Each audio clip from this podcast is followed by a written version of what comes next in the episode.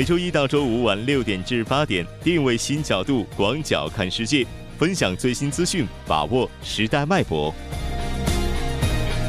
锁定新闻在路上。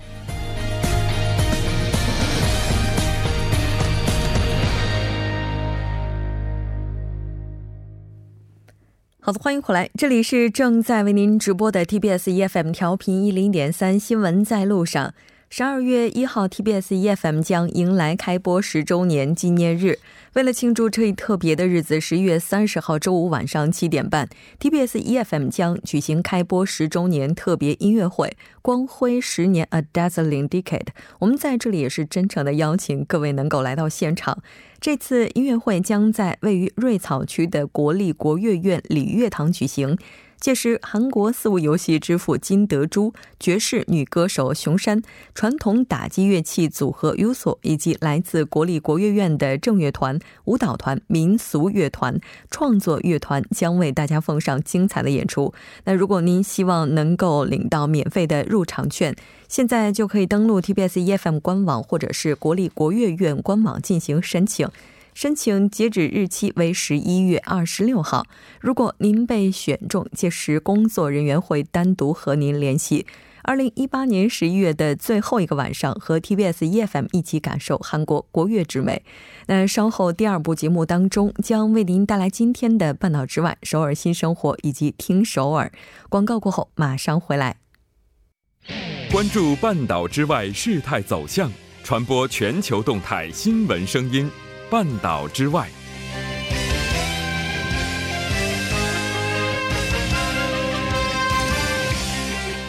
好的，欢迎回来。半岛之外，带您了解全球资讯。接下来马上连线本台特邀记者夏雪。夏雪，你好。陆晨，你好。很高兴和您一起来了解今天半岛之外的主要资讯。那我们先来看一下今天的第一条消息。好的，就韩国最高法院。裁定日起需向二战韩国劳工提供赔偿一事，日本政府呢近日正式展开了国际舆论战。日本政府称呢，韩国是违反国际法的国家，以全世界的这个驻外公馆公馆为中心，日本政府正在展开了全面的战争。嗯，是的。那其实，在这周二，我们新闻放大镜板块当中也就这个话题进行过讨论。应该说，日本政府的这番表态也并没有太出乎意料。我们先来看一下报道的详细内容。好的。就据这个产经新闻九日的报道呢，目前日本政府已经向这个各国驻外的公馆下达了这个命令。目前呢，驻这个美国、英国、法国等部分的大使馆在这个。最高法院裁决之后呢，已经以日本外务相河野太郎的名义发表了谈话，将这个谈话文翻译成英文之后刊登在了主页和大使的 SNS 上。除了网站之外呢，包括领事馆在内的驻外公馆，也是被下达了要积极利用当地媒体的这么一种指示。日本媒体表示呢，这个外务省干部。表示，大使向这个当地媒体投稿的这个方案，目前呢将成为整个宣传的中心。另外一位这个外务省的干部说呢，此次判决是这个日韩之间的问题，因此呢也是需要其他国家对此真正的理解，所以需要积极向其他国家进行宣传。嗯，是的，没错。其实看日本目前的这些动作，能够了解到，应该说他们已经在全球范围内展开了他们的策略。但是和政府日本政府的这个非常强硬的态度相比，似乎韩国政府在大判这个大法院判决出台之后，到目前为止，并没有做出非常积极的一些表现。是的，没错。据这个最高法院的。判决出台已经过了时间，但是这个韩国政府目前呢却没有发表基本立场。就在七日的时候，这个韩国的国务总理李洛渊在向外交部跑口记者分发的立场文件中呢，是对这个日本政府领导人过激批评一事表示忧虑。他强调呢，日方领导人的发言不妥且不明智。李洛李李洛渊表示呢，日本领导人可以对韩国司法机构的判决表示不满，但是日方意图向该问题升级为这个外交纷争。使我不得不发表意见，对此表示遗憾。他也是同时也是敦促呢日本领导人做出明智的应对。韩国政府将竭尽全力治愈强征劳工受害人的创伤，并且呢，希望韩日关系能够向未来发展。嗯，是的，没错。那其实我们也看到，日方也是多次公开的敦促韩国政府能够尽快的表明立场。是的，没错。日本的这个外务相河野洋平二日会见这个自民党外交部议员时候，就曾经表示，本次法院的判决呢，百分之百都是应该由韩国方面负责的，韩国应该考虑应对，但是不知道能要等到何时。日本虽然要求立这个韩国立即表明立场呢，但是韩国方面仍然是主张要现在还是需要时间来冷静的整理立场，这也是显现出了这个日韩两方应对这个问题的方式的差异。嗯，是的，没错。因为对于日方而言的话呢，他需要在这个过程当中为自己争取最大利益；但是对于韩方而言的话，只是等待了大法院的判决，而没有想过判决结果出炉之后，日方的各种反应该怎样去应对。那这条关注到这儿，我们再来看一下下一条消息。好的，第二轮中美外交安全对话九日在美国华盛顿举行。当地时间七日，中共中央政治局委员、中央外事工作委员会办公室主任杨洁篪在白宫会见美国总统国家安全事务助理博尔顿时表示，第二轮中美外交万安全对话将为两国元首阿根廷会晤做有关准备。嗯，是的。我们看到中国的国务院委员兼国防部部长魏凤和是率团呢，在八日离京对美国进行正式访问，并且出席第二轮中美外交安全对话。那这也应该是中美防长在半年之内的第三次会晤了。是的，没错。据这个路透社八日的报道称呢，中美领导人在这个阿根廷会晤前，两国的高级别官员加强了接触。杨洁篪在同博尔顿的会见中表示呢，双方要按照两国元首达成的重要共识，加强沟通协调，推进对话合作，妥善管控分歧，精心做好准备工作，确保两国元首阿根廷会晤取得积极成果。而博尔顿表示呢，美方愿同中方表示保持这个密切的沟通，精心筹备，推动两国元首会晤取得积极成果。嗯，是的。那当然，目前这个情况的话，应该说也是各方都非常关注的。那在这场对话上，重点将会放在哪里呢？因为在这个加入特朗普政府之前呢，这个。博尔顿曾经在台湾问题上发出过这个比较强硬的声音，因此呢，杨洁篪在同他的会见中也是表示，台湾问题是中美关系中最重要、最敏感的核心问题，希望美方呢恪守一个中国原则和中美三个联合公报规定，妥善处理涉台问题。嗯，是的。那这条关注到这儿，我们再来看一下今天的下一条消息。好的，美联储会后发表声明称，综合考虑劳动力市场和通胀率等情况，美联储决定将联邦基基金利率维持在百分之二至百分之二点二五区间。这一结果符合市场此前预期。嗯，是的，没错。应该说这一轮的话维持不变，也是让韩国松了一口气。来，我们先来看一下具体的相关报道内容。好的，美联储的声明表示呢，美联储对美国经济形势的基本判断总体保持乐观。声明表示，自九月货币政策例会以来，收集的数据显示，美国劳动力市场继续走强，经济活动一直以较快速的较快速增长。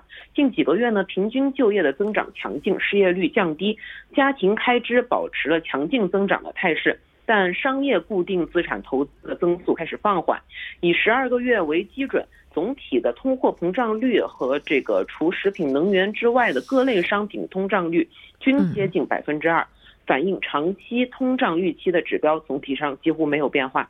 是的，没错。当然，我们也看到今年年内的第四次加息呢是有望在十二月进行。好的，非常感谢夏雪带来今天的这一期连线，我们下期再见。好的，下期见。接下来关注一下这一时段的路况、交通以及天气信息。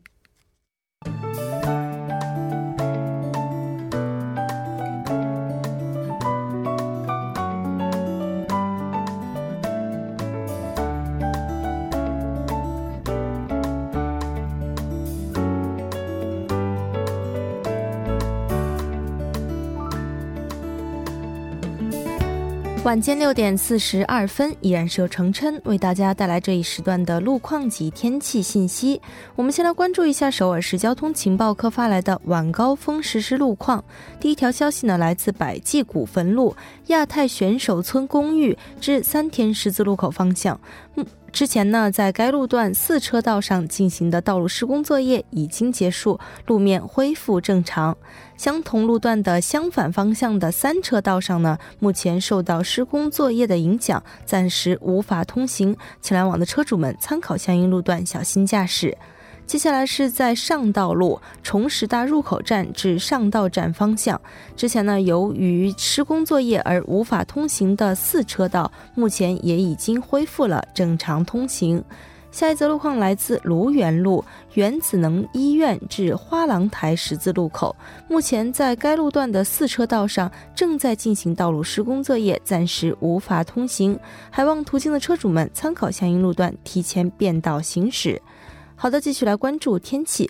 结束了这一轮的降雨，今天全国的空气质量有所缓解，但周末两天雾霾会再次来袭，公众在外出时建议做好防护措施。从周日起，中部及北部地区将会再遇降温，首尔市的最高气温将会降至十二度，夜间呢气温偏低，建议听众朋友们出行时注意防寒保暖。那么首尔市明天的城市天气预报是多云转晴，八到十六度。好的，以上就是这一时段的天气与路况信息，我们稍后再见。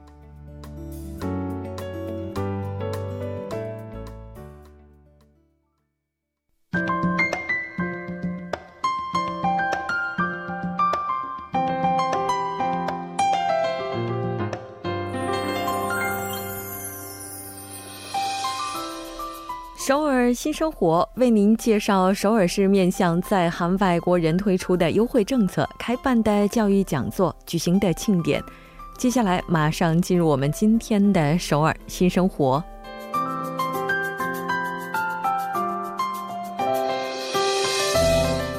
来看一下今天的第一条消息。为了帮助多文化家庭父母开发孩子的双语能力，并且向父母提供子女养育问题的咨询，冠岳区多文化家庭支援中心将提供多文化家庭妈妈游戏教育 “Omma 努力教育”之实践班。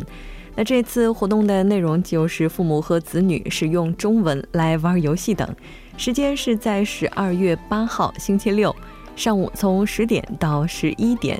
地点呢就是在冠岳区的多文化家庭支援中心第二中心。那这一次将会接受韩中多文化家庭五组的申请，截止日期是到十二月七号。更加详细的信息，您可以拨打电话零二八八三九三八三。零二八八三九三八三进行咨询，当然也可以直接拨打这部电话进行报名。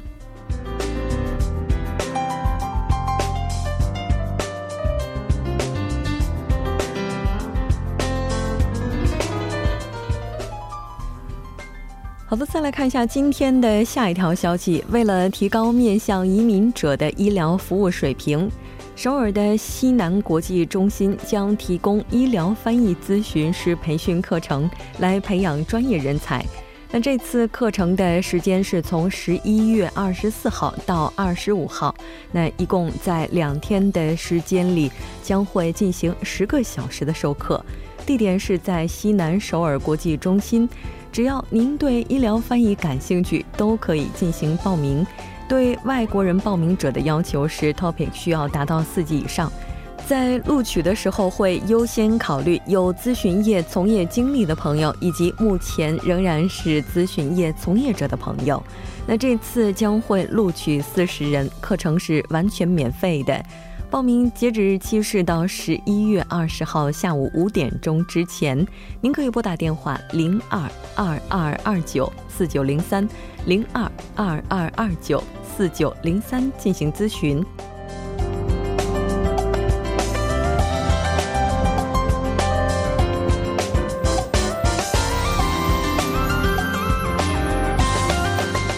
再来看一下今天的最后一条消息。这条消息是首尔国际中心提供的商业咨询服务。那这项服务的目的是为了帮助并且支持在首尔创业的外国人企业家。那我们来看一下商业咨询服务提供的内容包括什么？那将会为大家提供经营、贸易、投资、税务、法律等方面的专业咨询。那这个咨询的时间是在周中，从下午两点到五点。那在这里还要提醒您的是，如果您希望接受咨询服务，那需要提前一周进行预约。如果还有其他的疑问，可以拨打电话零二二零七五四幺二零零二二零七五四幺二零了解更多的信息。好的，以上就是今天首尔新生活的全部内容。当然，也希望这些信息能够带给大家的首尔生活更多帮助。稍事休息，马上为您带来今天的《听首尔》。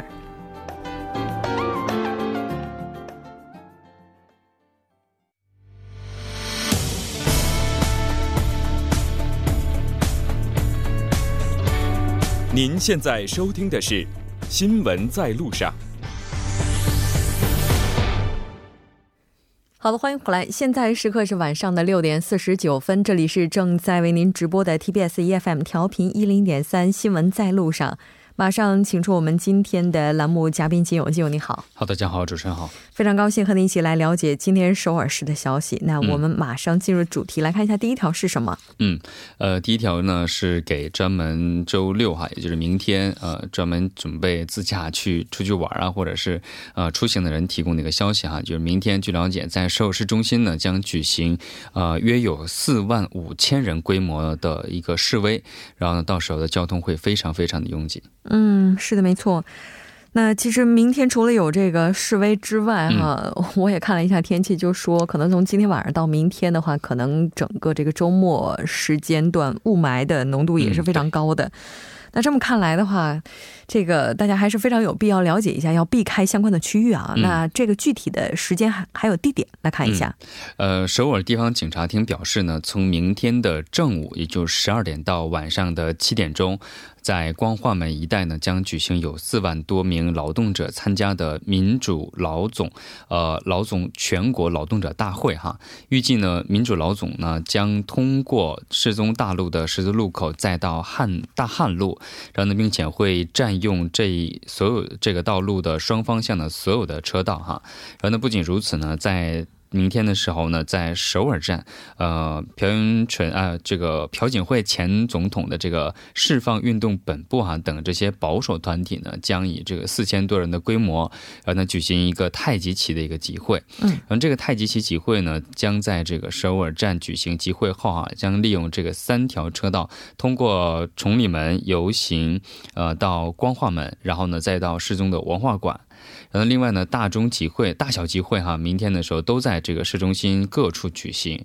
那预计呢，将以这个集会的场所和线路呃进行路线为中心哈。然后呢，市中心的这个交通呢，呃，将会陷入一个词，虽然不愿意去面对，但是它显示的是极度的混乱。嗯，是的，没错。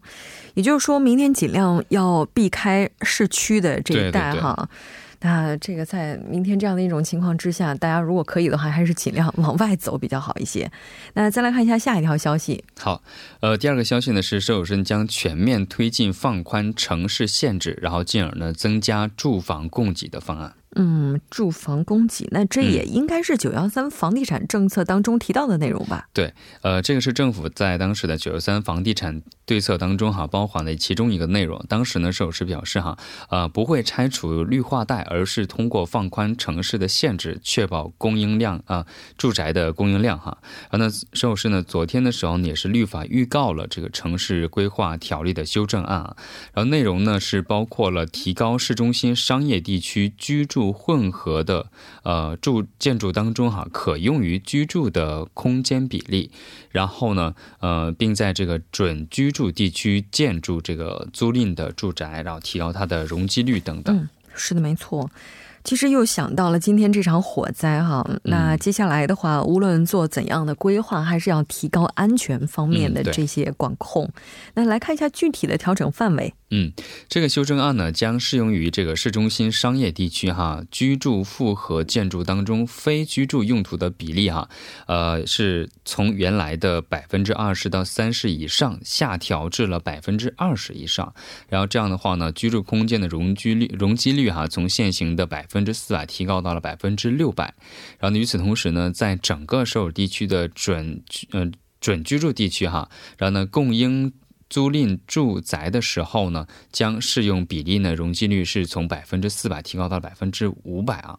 那首尔市计划呢，如果首尔市议会确定确定这个修改案之后呢，则会按现实实施，然后就是在规定的时间内三年哈，然后呢看这个三年之后看效果，然后再决定是否延长这样的一个嗯规定。嗯，是的。这个情况应该说也是希望扩大，就是所谓的城市住房容人口的这个接纳量哈。嗯，对。但依然还是担心安全方面哈，那有关方面的话，确实是应该要再进一步加强的。嗯，那这条关注到这儿，我们再来看一下下一条消息。好，第三个消息呢是舍友市九号表示哈，为了减少细微颗粒物哈，从明年开始，如果更换成这个环保车的话呢，将提供补助金。呃，这样的话呢，将具体金额大概是能达到呃五四百万左右。嗯，是的。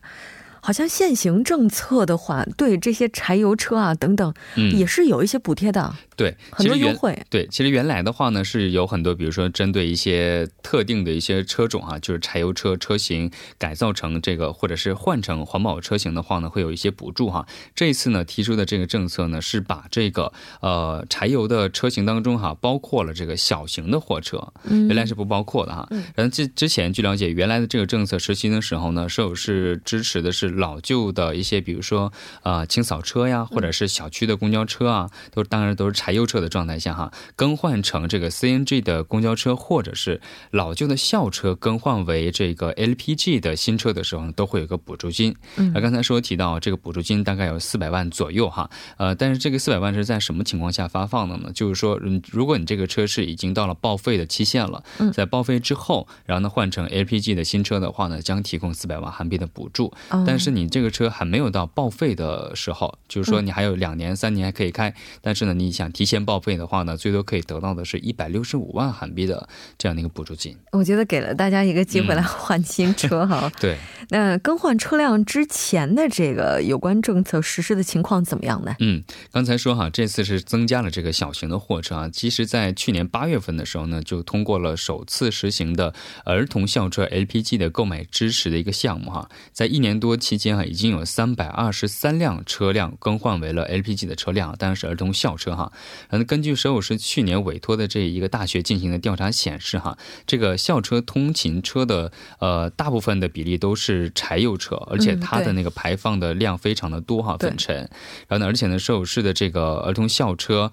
比例是百分之九十八哈，然后呢，平均每辆校车每年排放的细微颗粒物是一点零五公斤，嗯，然后它是什么样的概念呢？它是一个中型轿车的十一倍，然后呢，小型客车的，呃，而且还是比小型客车还要多一些哈。然后呢，还有个问题就是，儿童的呼吸量是成人的两倍以上，这样呢，他的这个排放的东西可能更加的会被，呃，对学生的健康有不利的影响。是的，没错，也就是说，孩子的肺就有可能会成为空气净化剂了。嗯，对。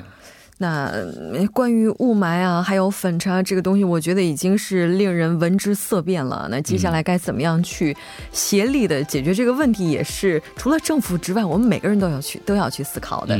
非常感谢金勇，我们下期再见。好，再见。整点过后马上回来。